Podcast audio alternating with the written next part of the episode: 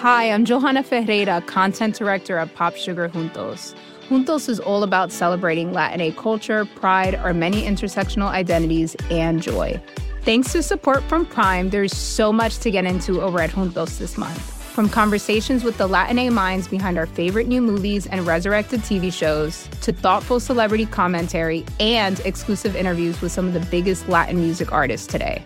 And it doesn't stop there. Get more of the music, movies, and shopping you love on Prime. Whatever you're into, it's on Prime. Visit amazon.com slash prime to get more of whatever you're into from streaming to shopping. And get all of our latest coverage at popsugar.com slash juntos. Con amor, Johanna. You know how to book flights and hotels. All you're missing is a tool to help you plan that unbelievable travel experience. That's why you need Viator. Book guided tours, excursions, and more in one place. There are over 300,000 travel experiences to choose from, so you can find something for everyone. And Viator offers free cancellation and 24 7 customer support for worry free travel. Download the Viator app now and use code Viator10 for 10% off your first booking in the app. Find travel experiences for you. Do more with Viator. Cynthia, I have a question. You live in Massachusetts. As you know. But how long have you lived there? This is kind of hard for even me to believe, but I've lived here for 17 years. Okay. Well, that seems long enough to be able to answer this important question. Okay. What in your expert opinion, is the state dish of Massachusetts? The state dish? I mean, if I had to go for my own personal food obsession, of course I would choose oysters. Oh, I'm with you. But that's not exactly a dish. I, I guess, I don't know, I um, Boston baked beans or maybe clam chowder. I would have said clam chowder too, but Matthew Gavin Frank thinks we're both wrong. For him, it's Boston cream pie, which is also delicious. Matthew wrote a new book called The Mad Feast An Ecstatic Tour Through America's Food. It's a 50 state eating adventure. And for each state dish, he weaves in some history, sometimes some science, and that's what we're all about. So we gave him a call. I, uh, I, I think I helped to keep the the drug companies who manufacture Pepcid AC in, uh, in business, although I suspect they're doing just fine. But yeah, a lot of heartburn medication, truly.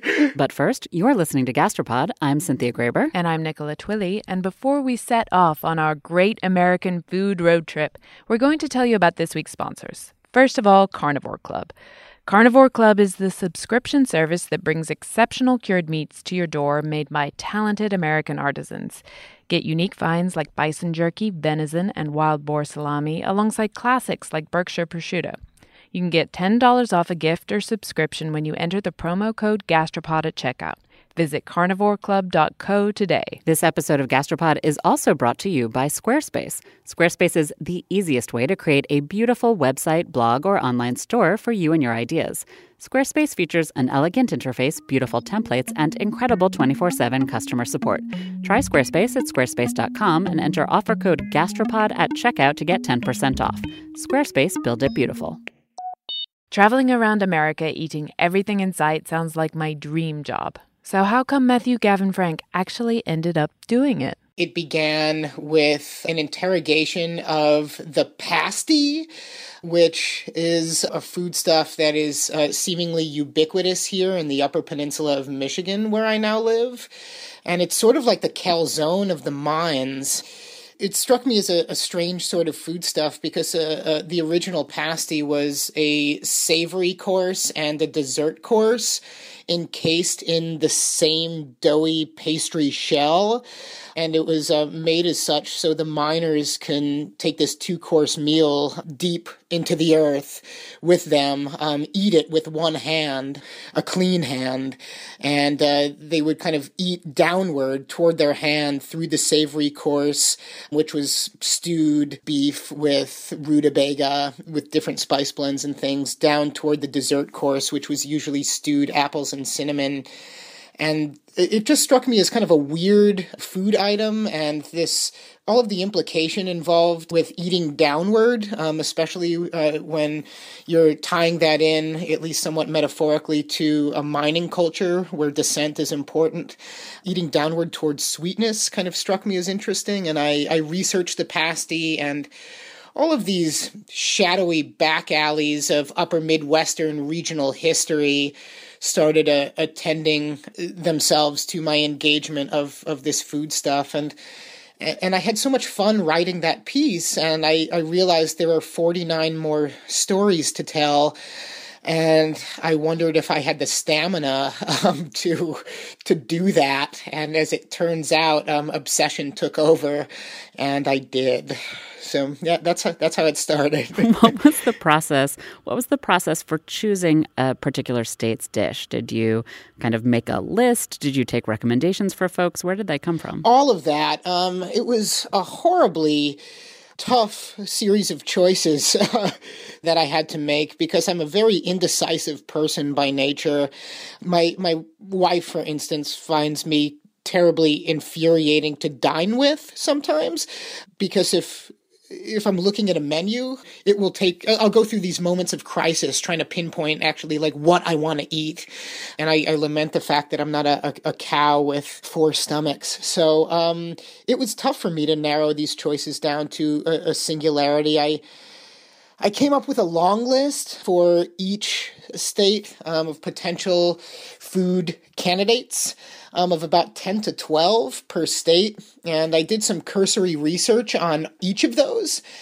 And the the dishes that kind of um, allowed me the excuse to get into some of these strange, often unsung aspects of regional history those, those were the dishes that kind of made the short list. And then after I, um, you know, narrowed it down to about three, I did actually start contacting folks within each state and conducting a, an exhaustive series of interviews with folks who were working for museums and historical societies and um, a seemingly endless string of chefs and soliciting their opinions and, um, you know, their uh, anecdotes that they would, you know, kind of tether to these dishes and the ones that seemed the most strange and is- interesting and, um, for lack of a better phrase, ripe for exploitation in these essays um, were, were the ones ones that uh, stuck. Choosing is hard enough. Eating everything, that's the real challenge.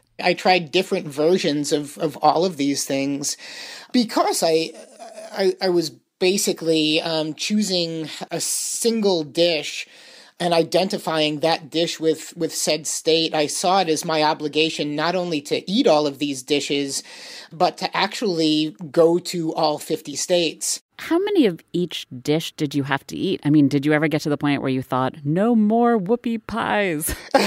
oh, never with whoopie pie in Maine, which is um, basically just this giant Oreo. Yeah, it's this um, kind of you know this beautiful sweet and creamy filling surrounded by uh, two baked chocolatey buns. I I do have this kind of unrepentant sweet tooth, so no, I could not get enough um, whoopie pie.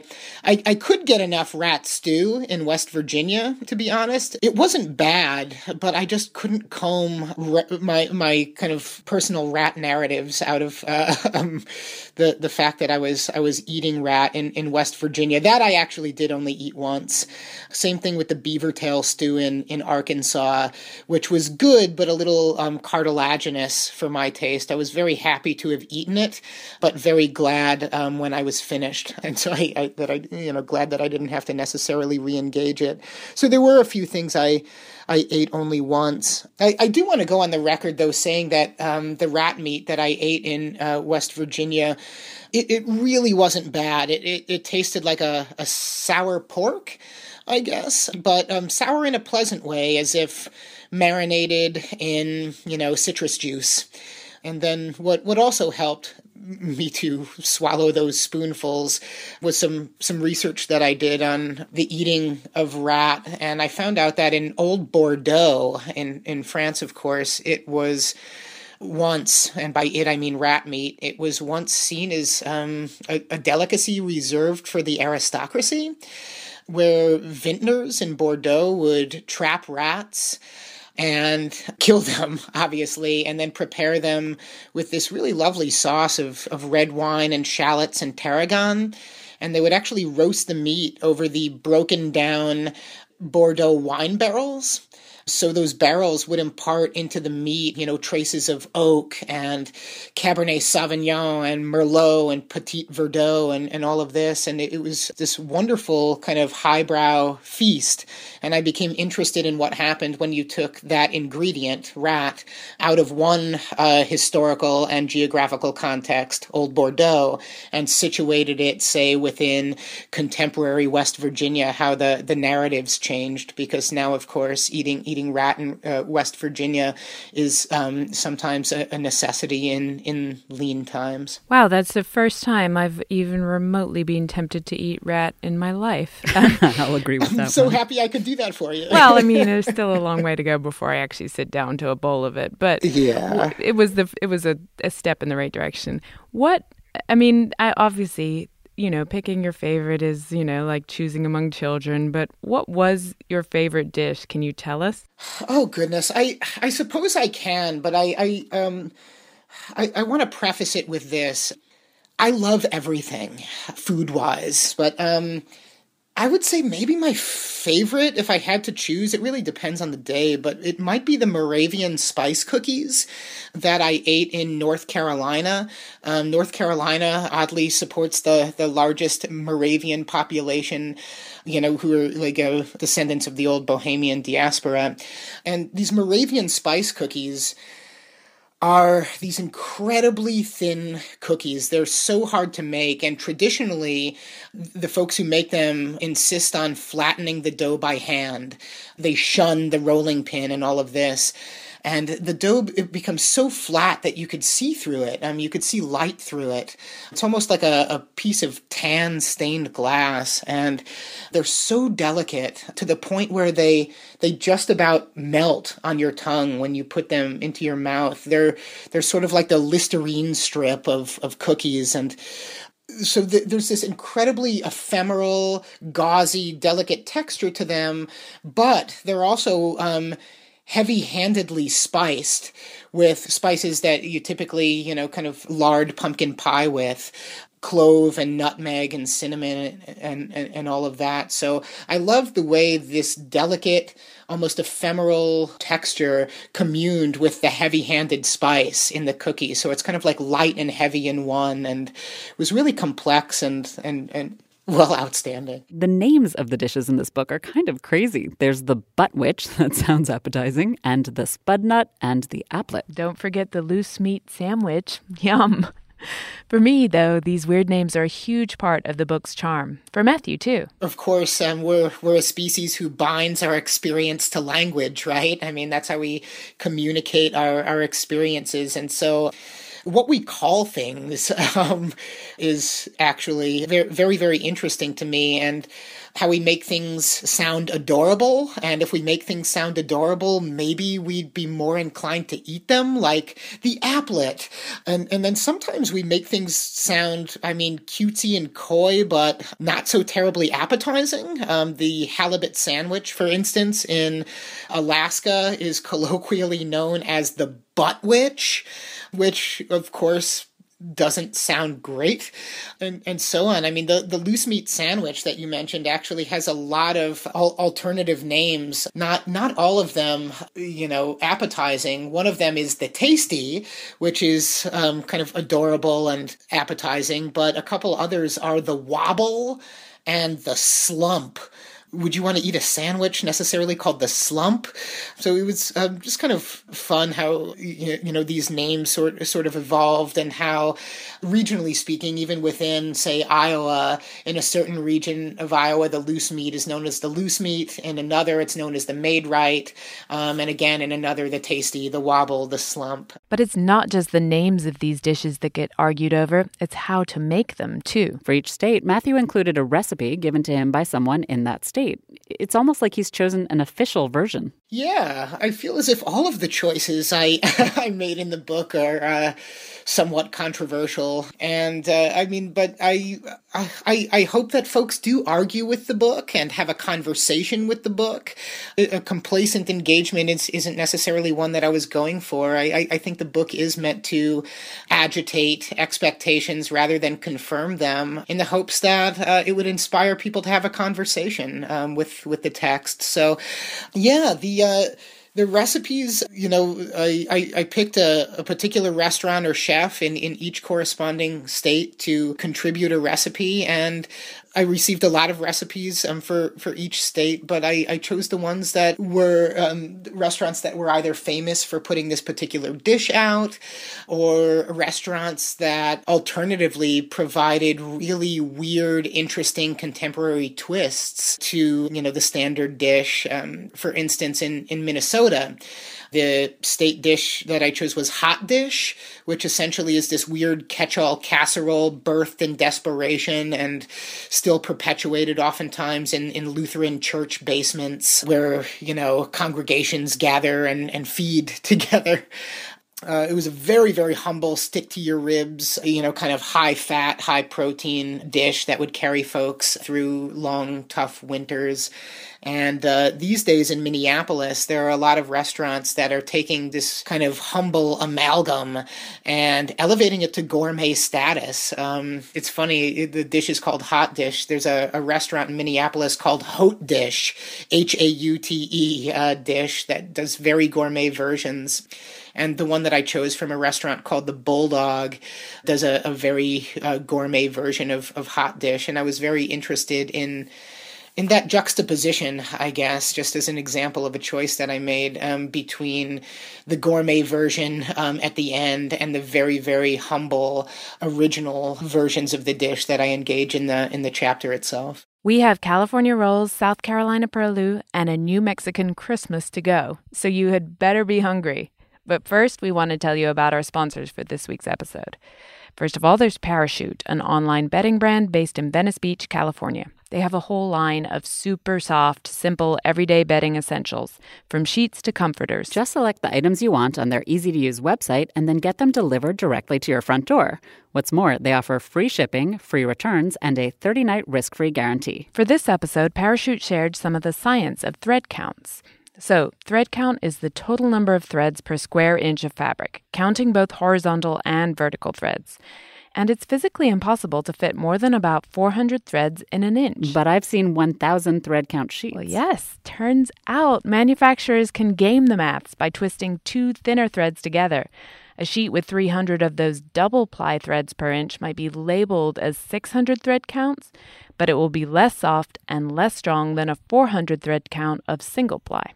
The whole thing is confusing and sort of silly, which is why respected brands like Parachute focus on the quality of the cotton instead. Shop online at parachutehome.com slash gastropod and receive $25 off your first order by using code gastropod. That's parachutehome.com slash gastropod and enter gastropod for $25 off at checkout to start sleeping better today. This episode is also brought to you by Squarespace. Squarespace sites look professionally designed regardless of your skill level. Their intuitive and easy to use tools mean that you can create a beautiful website, portfolio, or e commerce store online in no time and with no coding required. Meanwhile, here's some e commerce food history for you.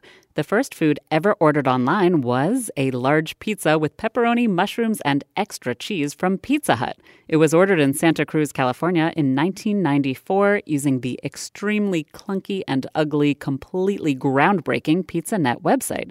It probably took a team of engineers months to build that site. And in the time it took that dude in Santa Cruz to order his pizza online back in 1994, you could probably build a much more elegant pizza ordering website using Squarespace today. Get going right now with a free trial site at squarespace.com. When you sign up for Squarespace, make sure to use the offer code GASTROPOD to get 10% off your first purchase. You'll get a free domain if you sign up for a year, too. Thanks, Squarespace, for your support of Gastropod. Squarespace, build it beautiful. And now back to the science and history behind America's state dishes. The original inspiration for Matthew Gavin Frank's book was the Michigan pasty. And the way Matthew tells it, the pasty is a story about a particular place, yes, but also about immigration, because the pasty I know and love is a Cornish pasty. Cornwall is that peninsula beneath Wales, and they actually have the official geographic denomination of origin on the pasty. Sorry, Michigan, yours is a knockoff. Yeah, I mean, the pasty, of course, is famous in Cornwall, which uh, supports a, a, pretty serious mining culture, as does the Upper Peninsula of Michigan, copper mining and sulfide mining and, and so on and so forth. And there were a lot of immigrant miners who came to the Upper Peninsula of Michigan from Cornwall but as what tends to happen, um, the folks who came here from Cornwall, and I say here, meaning the Upper Peninsula of Michigan, began to couple um, with um, so many of the other immigrant cultures, including um, the Finns, the Austrians, the Croatians, the Italians, the Canadians, the Swedish, and so on. And of course, when, you know, immigrant cultures collide, uh, like that, food evolves too. And there's a, this this bumping and grinding of, of cuisines that is just so wonderful, and a, a, a new cuisine is kind of birthed out of that, which is great. And so the Upper Peninsula pasty, it's very, it, I mean, frankly, it is very similar to the Cornish variety, but in the Upper Peninsula or the UP, as we call it here, the the pasty contained larger chunks of vegetable than did the Cornish variety, a higher ratio of vegetable to meat.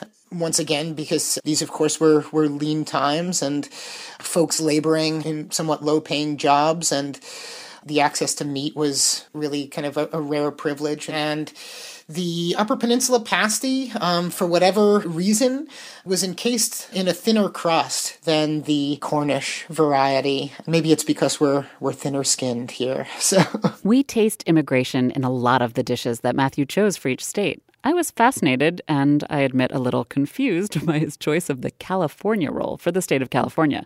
I mean, with all the amazing food and agriculture there. But to him, the California roll tells an important story about the state's history. The California roll was a dish created, I, I believe, uh, certain sources claimed 1968 by sushi chefs who were part of the Japanese American diaspora, and they had to begin substituting local California ingredients for typical Japanese ingredients that they couldn't readily find. So the California roll is a, a sushi roll that typically includes cucumber and imitation crab and avocado. The avocado, I believe, served as a substitute for um, the fatty tuna um, that couldn't readily be found. And this imitation crab, which I mean, which when you really look at what's in it, it's it's it's sort of disgusting. Was was substituted for for say actual crab. So um, the the imitation crab meat is actually made of Pacific pollock and the meat of the pollock is shaved as if with a razor from the carcass of the fish. And then these pollock flakes are actually steeped in a, a thick gel made from albumin or, or egg white and actually spray painted with pressurized crab esters this kind of mist that we manipulate to taste like crab. And uh, that sort of manipulation um, and notions of imitation and, and all of the implications therein in a dish created by the Japanese American diaspora in, in California and, and, the the history that attended their making of this California roll and, and the choices that these chefs made within this new place that is California really fascinated me and, and drove the essay. Of course, the history of immigration in the U.S. has a much darker side the forced immigration of slavery. And Matthew's choice of dish for South Carolina, purloo, gets at some of that. It's related to a lot of different rice dishes, including an Indian biryani, an Italian risotto, a, a Spanish paella, and so on. It's essentially a, a version of that, but um, moved to the the low country of South Carolina and coupled with the ingredients um, that are, are typically found there. Did I mention jambalaya? It's very similar to jambalaya too. So um, there's you know seafood, and and by seafood, it's it's it could be shrimp or oyster or clam and a salted meat, and then the the rice is stewed typically um, with a bit of chicken stock. So um, very very similar to those dishes. That's the dish itself. But what's interesting about purloo is that it wouldn't exist without slavery. Oh, well, um, you, you know. Uh, we and I, and I'm saying we, but I, uh, I mean, but yes, we and um, folks in in South Carolina um, solicited, I guess, for, for lack of a better term, slaves, especially from the rice growing regions of Africa, because South Carolina was a, a rice growing region as well. And so it basically spoke to the fact that I mean I, I mean the my engagement of connecting um, Southern slave culture to what we're eating today. I mean with without um, the labor of, of these slaves that, that we brought over from the rice growing regions of, of Africa, it would be unlikely um, that Purloo would have become a state dish of, of South Carolina. Obviously, there's a lot of history to all of these dishes.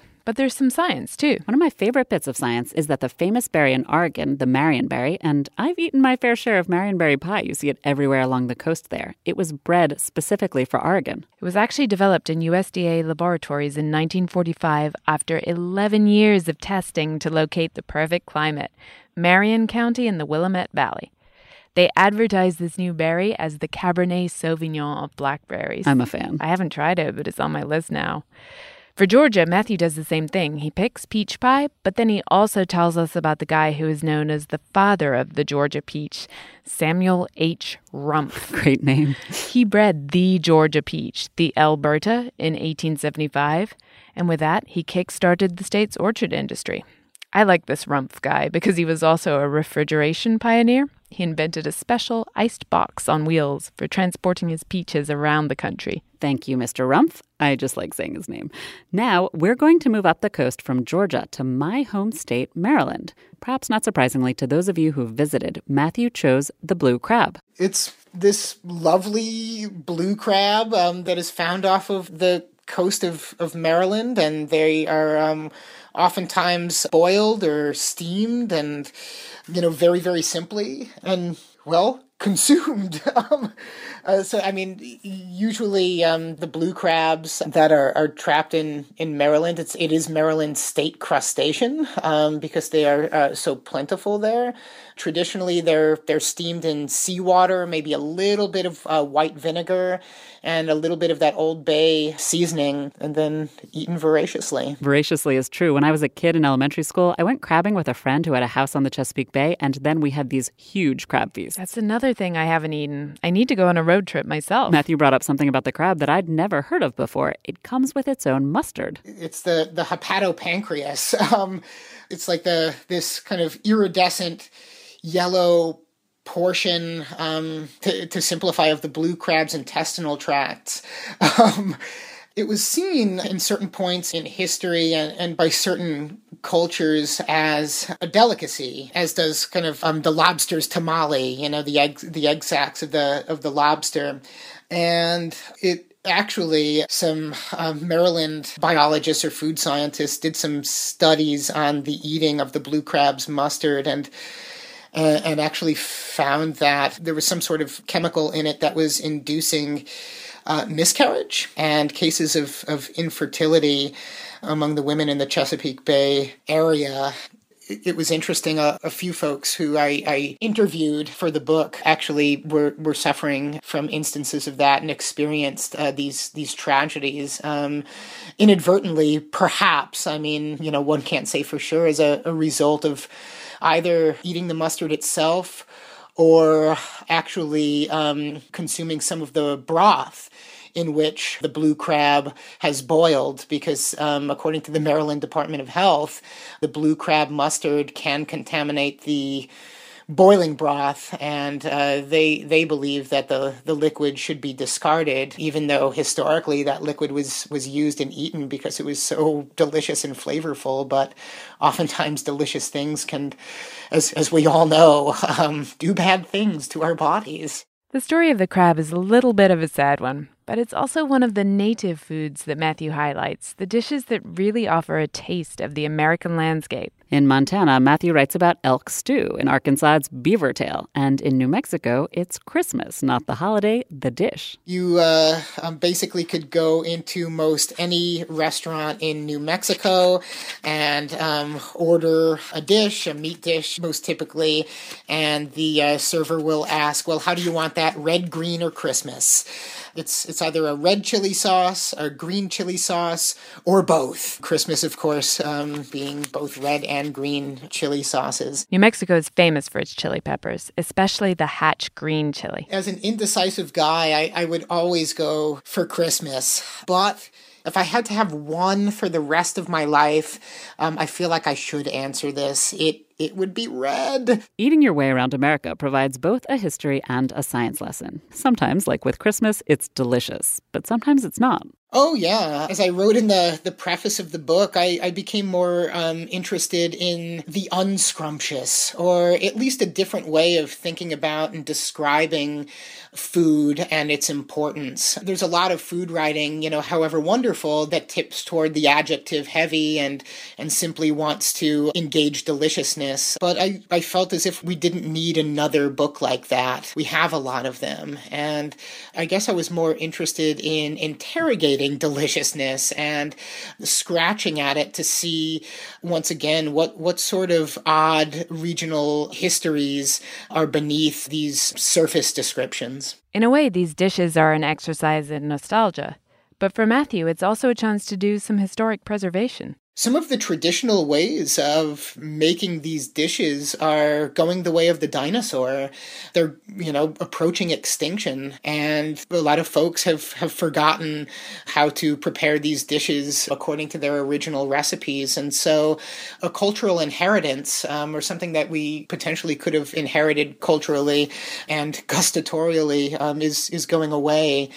I, I chose some of these dishes because they are busy disappearing and becoming extinct as, as a way to kind of perpetuate their narratives and to um, maybe resurrect them. And if not resurrect them in, in actuality, um, just maybe italicize some sort of legacy. And, uh, you know, in Iowa, for instance, the loose meat sandwich, which is basically like a to simplify a sloppy joe without all of that sauce it was it was once so ubiquitous in in iowa and now it's actually pretty tough to find Matthew spent three and a half years taking long road trips around the country. It was all done by car, and it was lonely oftentimes, but edifying. And what really struck me is is how complex we are as a, a, nation. And I always realize that in the abstract, but if, I mean, of course, just getting out there and, and being on the ground and talking to various folks who, who come from various sociocultural backgrounds in this, in this country, um, I realized, goodness, I mean, we are,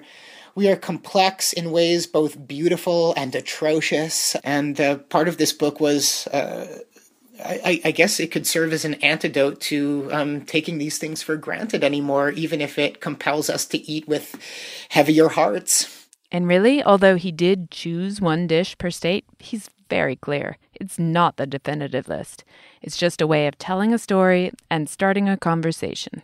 I've had folks uh, when I'm out there on the road reading from from portions of the book tell me that I completely missed the boat with my particular choice, and then I've had other folks about the, the same choice tell me that I nailed it, as if there were really a boat to miss, or as if there were really something to nail. Everybody, of course, has their very own twitchy ways, oftentimes bound to personal memory, by which they would identify the foodstuff typical of, of their state. And whenever one makes any sorts of choices uh, in this way, you are going to please certain folks and not please others, but that's okay. What do you listeners all think? What should the state dish be for your home state? If you send us a voice recording to contact at gastropod.com or leave us a voicemail, we'll share your suggestions next time. 310 876 2427. And you can contribute if you're not American, too. Being British has never stopped me from having an opinion. What's your favorite dish from your county or state or region? Before we hung up, we asked Matthew about his own home state. You're Chicago born and bred, right? Yeah. Mm-hmm. So, what did you grow up eating? Deep dish pizza? I did grow up eating deep dish pizza. Um, it's funny, I, I did not grow up in a food loving family at all basically everything came out of the microwave when I was growing up. And then, um, in order to celebrate something, we would usually go out to uh, Gino's East Pizza. That was my family's kind of favorite spot, and it remains my favorite today. I know that's a very um, controversial thing to choose your your favorite um, purveyor of deep dish pizza in Chicago, but for me, it is Gino's East. Um, it may just be braided in with with childhood memory, but but there you have it. But uh, that was always such a treat to get away from this microwaved soggy stuff that my parents would make. It got to the point where um, my dad, and he actually dubbed this his specialty, he would microwave my, my sister and me omelets. He would sc- scramble eggs in a microwave safe bowl and then and then just, you know, hit start on the microwave. Then this sort of process just yielded these horrendous sort of rubbery wagon wheels of egg that were really difficult to cut um, you could hardly even penetrate it with a fork. Um, the the omelet would just kind of shudder against the tines of, of the fork. And so when we would go out to eat, it was either usually Popeye's chicken or Gino's East Pizza. The pizza, which which is the dish I did choose for Illinois, was was quite the treat. It sounds like it kind of saved your culinary childhood. yeah, uh, it it did, I guess. It's funny. I, I think because of the fact that I grew up eating such crap Basically, as a 17 year old, after having worked already in restaurant kitchens for a while, saw learning to cook as my rebellion and love and prepare and think about food was my teenage rebellion um, instead of, you know, what, playing mailbox baseball and spray painting my initials on the side of a building. It sounds like a much better choice. right, I guess. Matthew Gavin Frank's book, The Mad Feast, is out right now. We have links to it online. I was a big fan of his earlier book too, Preparing the Ghost, which is all about the elusive giant squid. Huge thanks to Matthew for chatting with us. Don't forget, call us or send us a voice memo and tell us your story about your favorite state dish. That's 310 876 2427 or email us a voice memo or MP3 to contact at gastropod.com. If you like the show, you can really help us out by telling your friends about us and by reviewing the show at iTunes or of course clicking the donate button on our website. We'll be back in two weeks with our last show of the season, and it's packed with goodness. We've got updates on all of our favorite stories from the year. Don't miss it. Why do you run? Why does anyone? I always thought that runners loved running, and that's not the case. Most runners hate running, but they choose to do it. In the new docu-series Running Sucks, brought to you by Team Milk, Abby Ayres learns why women runners everywhere are driven to go the distance. It really is about taking my power back and proving myself wrong. Team Milk is about fueling women's performance and helping them along their marathon journeys. You can sign up now for the inaugural Every Woman's Marathon taking place in Savannah, Georgia on November 16th, 2024. Learn more and register at everywomansmarathon.com.